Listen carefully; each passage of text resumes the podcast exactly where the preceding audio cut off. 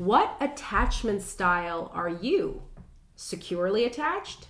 Insecurely attached? Chances are no one has ever asked you this question directly, but you've heard or read about attachment styles many times in your life. And unless you're in the field of attachment, chances are you haven't gone down the rabbit hole about what exactly is behind these labels. Well, my next guest, Bethany Saltman, isn't like the rest of us. She went down the rabbit hole, deep, deep down, and dedicated ten years of her life to writing a book on attachment science, as understood through her own ideas of attachment, imperfection, family discord, and maternal love. What resulted was The Strange Situation: A Mother's Journey into the Science of Attachment, a twenty twenty-one book that is likely the most profound piece of scientific and personal narrative on attachment today. The book, it seems to me, is three things. First, it is a scientific inquiry into attachment theory dating back to the mother of attachment, Mary Ainsworth. Second, it is a memoir of Saltman's own upbringing as the youngest of three siblings, and then later, mother to a little girl. And finally, it is a deeply moving expose of what love, connection, and attachment really are, and how we can literally rewrite our past, or at least the stories we weave about it. If this sounds more complex than you were expecting, you're not alone. Saltman's unputdownable book surprised me, brought me to reread many passages, and had me lying awake at night thinking about what I'd learned and what it all meant. It is a deeply important, accessible, cerebral, and multidimensional book, and I'm utterly tickled to have Bethany Saltman here to answer all of my very lingering questions about it. Bethany, welcome to Oh Baby. Hey, thanks for having me. Thank you so much for writing this book. It is a masterpiece of attachment writing. And thank you for writing this book so honestly. Thank you about all of the raw details about your upbringing. Without those, this book would be a shadow of itself. So uh, really enjoyed the book. Excellent. I'm so glad to hear it. Now, the reason you wrote this book is because you needed to know. You needed to know about yourself and your daughter. You wanted to know whether your past and the way you were raised and loved, the risky behavior you had as a teenager, and your strained relationships with men until you met your husband would reflect on the way you loved your daughter and the way she loved others in her life. You essentially wanted to know if you and her were securely attached. And this all came about when she was born. Can you take us back to your thinking at that time when she was born and you started asking these questions? What was that like for you? Sure, sure, sure. First of all, I wish I had known you when I was write, writing like jacket cover, you know, jacket cover copy, because you are a great summarizer. That was awesome. Um, so let's see. What was that like for me? It was terrifying. Um, you know, I, I loved my daughter deeply, um, and I felt like I was failing her. So I, um, you know, I was really scared to find out what kind of attachment we had, and yet I felt like I needed to know. Um, and, and, you know, I was so captured by the ideas of attachment, captured by the science, captured by the religion of it, captured by the poetry of it.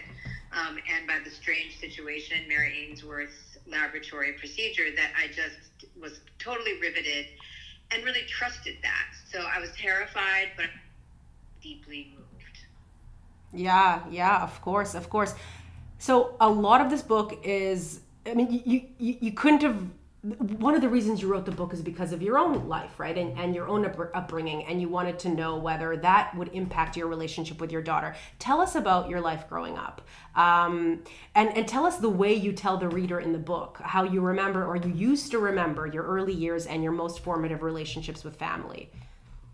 Yeah, yeah. Well, I had always assumed that I, like as soon as I started hearing about attachment when Azalea was really young, and I was writing about parenting. That was, you know, I had I had a gig basically to do that, and I started hearing about attachment. I just assumed, obviously, I was like the poster child for an insecure attachment because of the way I grew up, because of my very risky behavior as a teenager. It really was a miracle, is a miracle that I am alive, that I am reasonable, and that I'm as functioning as I am. So um, I just, you know, figured that if there was such a thing as an insecurely attached person, it would be me, because I wasn't close with my brothers. I um, felt like my dad was kind of this like weird, suspicious guy. My mom and I had a good relationship, but you know, she, her, even our relationship wasn't enough to save me from doing a lot of the stuff that I did, which most of which, by the way, I did not include in the book because I'm hoping my daughter will read it one day. So, you know, it's so funny when people say, oh, your book was so honest, and I'm thinking, wow, I cherry picked for for my daughter's eyes. So there's a lot more where all that came from. But yeah, so that's that's what I went into this process believing about myself. And that's, you know, so that's that's what a lot of that changed at the end of my um, process. Yeah. And you were so worried that um, you, you thought you were insecurely attached. And, and, and as a result, you thought Azalea would be insecurely attached. And Azalea is the name right. of, your, of your daughter. And the reason you thought that this, this would happen is because you knew, as a researcher, that um, attachment styles can be passed on to your children. But one thing that you uncover for all of us in the in the in the book is that it is only the perception of attachment style, and that was both intuitive and very confusing to me. So can you explain what this kind of inheritable attachment thing is, and and how perception plays a role? Sure. First of all, I just want to make sure that we're getting our terms correct. So attachment style is really kind of the more popular way of understanding attachment, and I have some quibbles with it. A lot of scientists use it, most don't. Most attachment researchers use the term attachment pattern, okay. which I think is really significant, because a style is, you know, kind of a, a superficial way of behaving, and a pattern is the thing that's passed down generation after generation. Okay. And so, um, but a lot of people do it. You know, I'm not saying you're did anything wrong, but it's just it, it is something that people in the field talk about. So um you know, this idea of perception, I'm not so the the thing that we that is passed down is how we understand ourselves in relationship. Mm. That is what attachment is. So I think that's what you're referring to. Yes. When we talk about perception, so when when we take the adult attachment review test, shall we say, which is not available for public consumption, which is, you know, a good thing, um, because it's a complicated, it's a very complicated dynamic experience. Um, what we're looking at is it's a twenty, it's a twenty question, hour plus long interview. And the questions are all about one's experience with your caregivers from like younger than twelve, like up to age twelve, and and then the that transcript is um, it's the interview is transcribed and is examined for not what happened to the person. Person talks about what happened.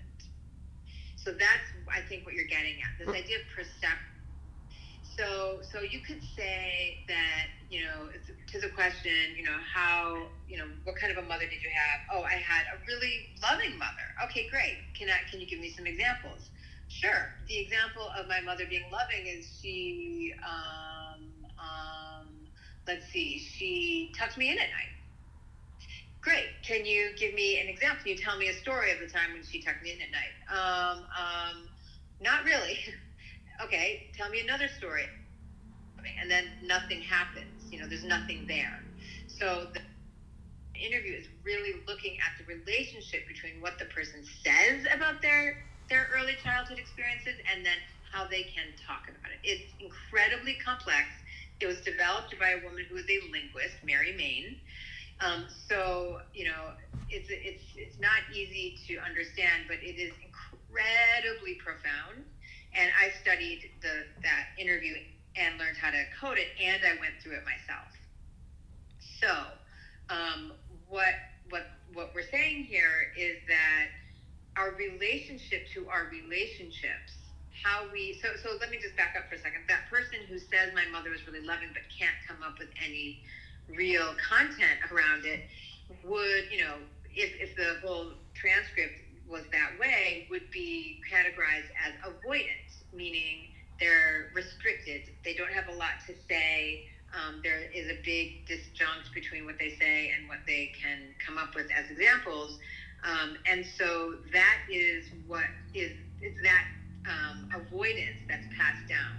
It's not necessarily what you do, it's how you relate to how you understand it. For instance, if you were a preoccupied person, um, you might say, my mom was, uh, well, actually, let me say, let me rephrase and say, if you were a secure person, you'd say my mom was loving, and you'd have like five examples of things that she did really loving. Or you would say, my mom was kind of met. She was kind of, you know, um, she was just okay, but you could have really clear examples for how your mom was just okay. You have more access to your memory, and that's what this is about. And it's very difficult to talk about something that's so subtle, um, but that's that's the gist.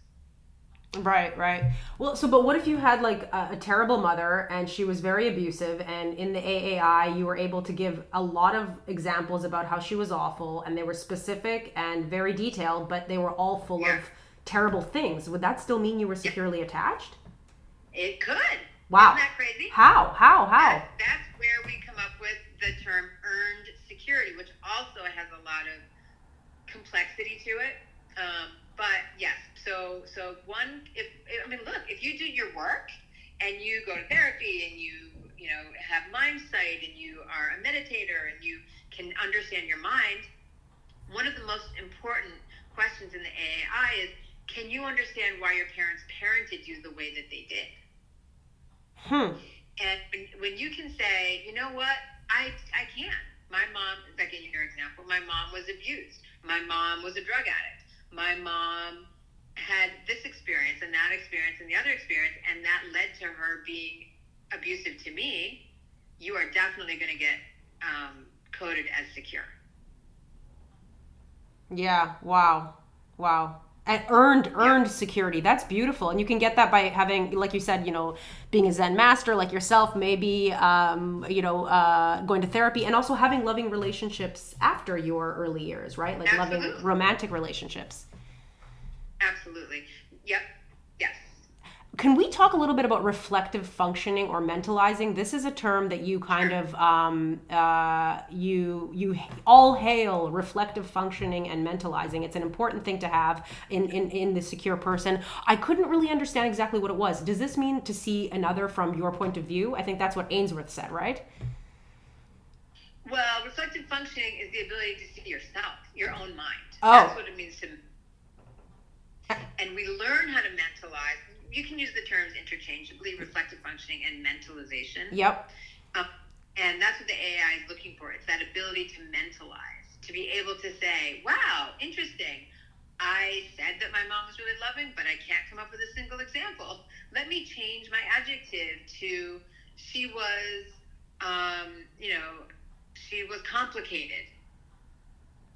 And that process of being able to notice your own experience and and change course and be more refined in what you're saying is part of what a secure attachment brings you.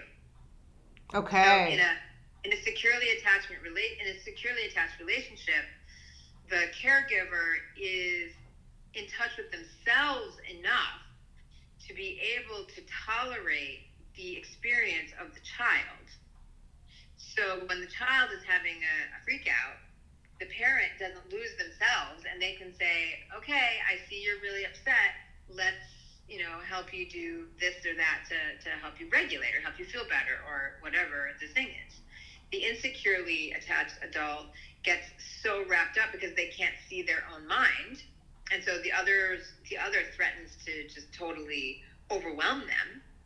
And then they can't mirror the child's experience, and then the child doesn't develop the capacity to mirror themselves.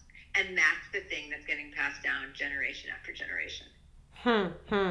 Again, it's it's it makes sense, but it's also it's it's it's it's deep and complicated, right? I mean, it's very much. Yeah, I mean, ten, ten years. More style conversation would lead one to believe.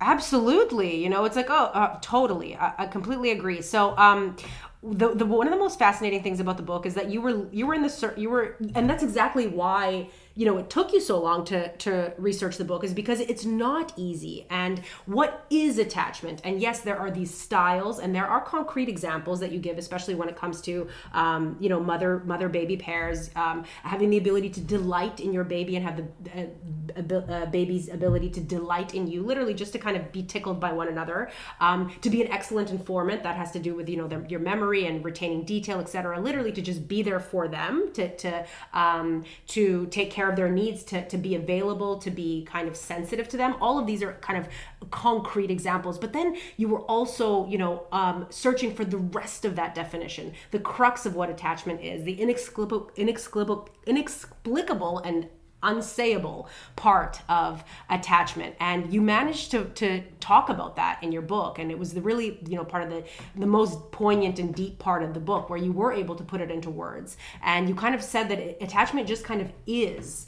Um, and, and that was, that was really beautiful. And, and of course, at the end of the book, you do reveal to everybody your, that you are indeed, and you were securely attached. And um, I, I really thought that was such a powerful part of the book. Um, you you wrote that the one sentence that has long defined your childhood angst, which was, no, go get mom, which is what you say to your dad when he comes, uh, opens the door to you in the bathroom, is not proof of any abuse, emotional or physical, by any parent, but proof of actually your secure attachment to your mom, who you feel safe with, and your safety with your dad, who you were able to rebuff without fear. And I, that was, I, I know that blew your world open. Tell us about what that was like. Yeah, yeah, yeah. So I had always had this memory. I mean, it's so funny, the, the memory, I mean, I could go down a rabbit hole right now about this memory and the house and the wallpaper. And I, I've managed to like redo that bathroom here in my house with like vintage wallpaper. And I didn't even realize it until my mom sent wow. me a link to our old house that is a time capsule. It's for sale, and they haven't changed a damn thing. It was insane, and my husband was like, "Oh my god, that looks like our house!" And I, so it is so interesting how these things happen. So I had this memory of, it was my first memory of being in the bathtub, and in this like cool, like foil wallpaper bath, bathroom, and my dad poked his head in, and I said, no, get mom. And I had always thought, oh my God, I was afraid of my dad. That explains so much. I had no memories of him doing anything untoward other than being a little anxious and, you know, I wasn't close with him, but I didn't have any negative memories. But I, I just sort of added a lot to that because that seemed like, what little girl says no to her dad? You know, blah, blah, blah. And so my whole life, I had kind of held on to this as this explanation for my craziness. And um, and then when I did the A A I with Howard Steele, and he read back to me his impressions, he said that that line, you know, this was in the context of him telling me about my um, security. He said, you know, her ability to to. He, he he reflected on that moment as my ability to be autonomous and brave, and for me to ask for what I needed and to feel connected to my mom. And it completely blew my mind, and it changed the way I think about everything, because it changed, you know, it flipped the script completely from me being a frightened little girl to being a brave little girl, mm-hmm. asking for what she wanted and getting it. And so that helped me recast my entire crazy teenagerhood into a story of a girl who was really fierce. And yeah, I got into some trouble, and yeah, I'm grateful that I got out of it. But I was demanding a certain kind of connection with the world. I was demanding a kind of intimacy with the world and demanding contact with the world in a way that is not considered polite behavior for girls under patriarchy. And, um, you know, I, it was a wild thing. And, and now I see that as, I, you know, I've always been kind of proud because I was pretty bold, but now I see it as bold, but also um, speaking to the presence of this security. Yeah, yeah. No, it's it's incredible. There's one part of the book where, you know, now with your newly found secure attachment um, pattern, I won't use the word style, you you go through the old pictures um, of yourself at, in, in childhood. And and in the past, when you went through those pictures, you saw a lonely girl, always alone, kind of maybe sad, not understood. And this time when you went back to those pictures, you saw somebody who um, actually... you saw somebody who was looking at a camera, and there was someone on the other side of that camera, right? And it was it was such an emotional and beautiful moment to read that, and it's so true. And so my question is, why did you do that? Why did you decide you had a bad life? Or, and I know that you just said that you um you were searching for something else. You were searching for an intimacy, so that makes all the sense in the world. But why do people do this? Why do we do this? You know, because I, I thought about myself and my relationships with my family, and, and I've got plenty of complaints, Bethany, you know, but at the end of the day, now reading your book, I realized, hey, I was securely attached too, and I'm also securely attached. So why is it that humans kind of create these stories about themselves that they ultimately need to rewrite with your help? Yeah, I mean, because we're human. Yeah. And we tell, that's what we do. We're, we're meaning making creatures. We seek patterns. Uh, light and styles, um, and we we we want to know. I mean, praise the Lord, we want to know who we are, why we're here, why we do what we do. This is what makes us human. Yeah. So are you part of the twenty-five percent? Because for seventy-five percent of people, what they think about their relationships ends up, you know, defining their relationships. But which means that if you thought you were insecurely attached, that that would mean that you would be, right? But you ended up to be securely oh. attached. I mean, I think you I think there's a misunderstanding there. Okay. Um, the seventy-five percent refers to the um, the propensity for your pattern to persist. So, for instance, with the seventy-five percent statistic, remember, this is all statistics. Yep. So, with the seventy-five percent statistical Um, probability, I, being a securely attached person, will raise a securely attached child. Now, there's a twenty-five percent chance that I'll be secure and my daughter will be insecure. Ah, okay, okay. Yeah, that's what that is. Okay. The perception piece really is, is at the heart of what attachment is, yeah. because it's looking at, again, not what happened to you, but how you understand what happened to you.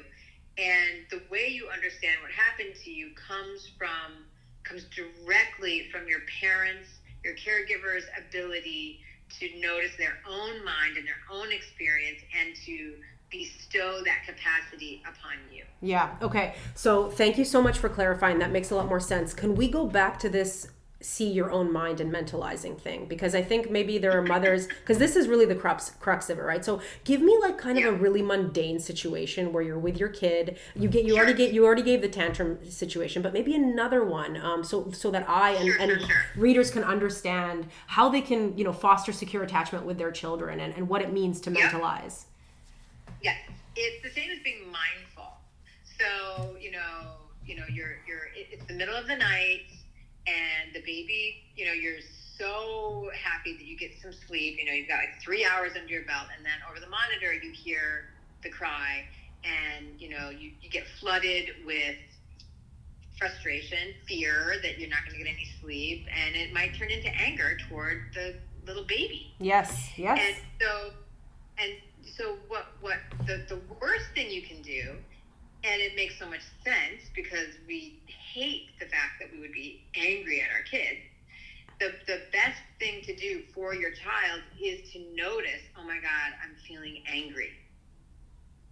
I feel angry. And you feel it in your jaw, you feel it in your gut, you feel it in, you know, you notice the thoughts spinning, you, you know, and, and, and only once we capture it, when we feel it, do we have any chance of working through it. Okay. If we don't feel it, if we don't notice it, and we don't mentalize it, we don't reflect, that's the reflexive functioning.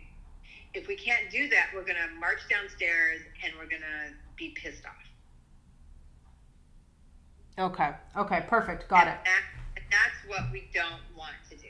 We want to feel our feelings, as terrifying and shame-filled as they are, because it is the only way to resolve them and feed them literally to our children. Mm-hmm. Mm-hmm. And you, you wrote that, that, so even though you obviously don't want to snap at your child in that moment because you want to kind of, you know, work through it yourself, and you, you be reflective of how you're feeling, and et cetera, et cetera. You also wrote in the book that you don't have to be a perfect parent, right? You, and oh, you, God. And you write in your blog that it's like being a good parent, what, fifty percent of the time or seventy-five percent of the time is okay. And, and that these ugly kind of ugly parts of parenting and are, are actually good for secure attachment. Can you, can you talk about the kind of imperfect, um, the, the fact that imperfect is good enough? Absolutely. I mean, we're human beings. So, I mean, I'm not going to say that the ugliness is necessary.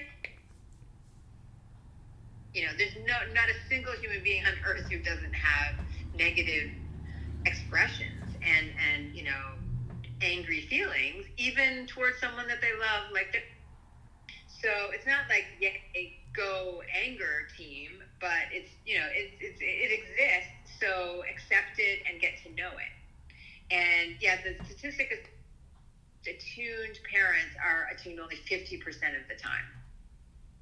So, wow. so, you know, I think that, you know, we need to do two things at once. We need to simultaneously give ourselves a break and and apply all of that energy that we were using to beat ourselves up because we think we should be perfect, and apply it to becoming mindful of what's going on inside of us. Stop obsessing about our kids and, you know, what they want and need, and you know, who they're going to become and what kind of tutor and this and that and the other, and what they're eating. And, you know, yes, they're very important issues, but, but the thing that is going to matter the most to your child's life is their attachment pattern with you and the way that we are going to, you know, the, the biggest opportunity we have to affect that attachment is through doing our own work, period.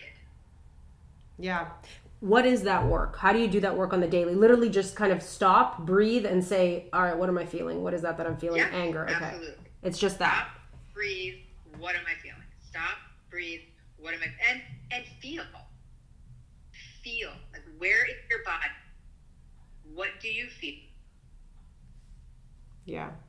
Yeah. And is that also how you teach folks to rewrite their stories as well? You start all in the body and, and, and being in being in the moment and mindfulness? I mean, I don't teach people to rewrite their stories. That's really up to the individual. If that's was something that becomes apparent, you know, I, I, to me, the, the most important thing is to get to know the story that you're telling. Mm-hmm. Mm-hmm. And, and, and if it needs rewrite, if it needs rewriting, trust the process. Yeah. I also work with, with writers, so this is very apropos. Right. What's the story you can't stop telling? That's that's that's the hook for for any book that we're writing, um, any story. What's the story we can't stop telling? What's that obsession inside? Let's get it out. Let's see it, um, and and and become intimate with it. Really live it. Feel it. Yeah. Yeah. Like, no. Absolutely, because at the end of the book, um, it, in, in fact, in the afterword, so anybody that doesn't read the afterword doesn't actually read this part, and it's i- incredibly important, because you say that despite your secure label and despite knowing, you know, that maybe things were a little different for you than you thought they were, like there was somebody on the other end of that camera taking photos and loving you and wanting your attention and et cetera, you still tell the same story about yourself. You worry Azalea will end up insecure, even though not technically. Um, and we're back at the beginning, right? A flawed and yeah. be- beautiful human who wants to love and wants love. And every day you just keep moving and keep an open mind. And that's what you say, you know, keep an open mind, be open. Yeah, absolutely. Yeah, and I'm proud she's a senior, and she is incredibly delightful and delighted in, and she's not her mother. And, but you know what? Her mother's just fine. I know, but I mean, she's not in. She did, she's not getting into trouble like her mother. Right, right. And that was a big fear. That was always. I mean, it was terrifying. Yeah, yeah. In the in um uh, uh you don't say this in the book, but you do say this on the Janet Lansbury podcast that that podcast that the A A I, this test that is not available, which of course I want to take it, but it's not available. You said that it asks about memories um up to twelve years old. Does that mean we actually have the first twelve years to foster a, a secure relationship with our children? Um, that's a great question.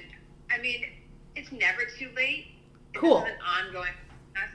Um, so I wouldn't even cap it at twelve. I mean, cool. Yeah, so, yeah. And I, with that, I do have to run. Absolutely. Thank you so much for coming on the show and sharing your unique wisdom.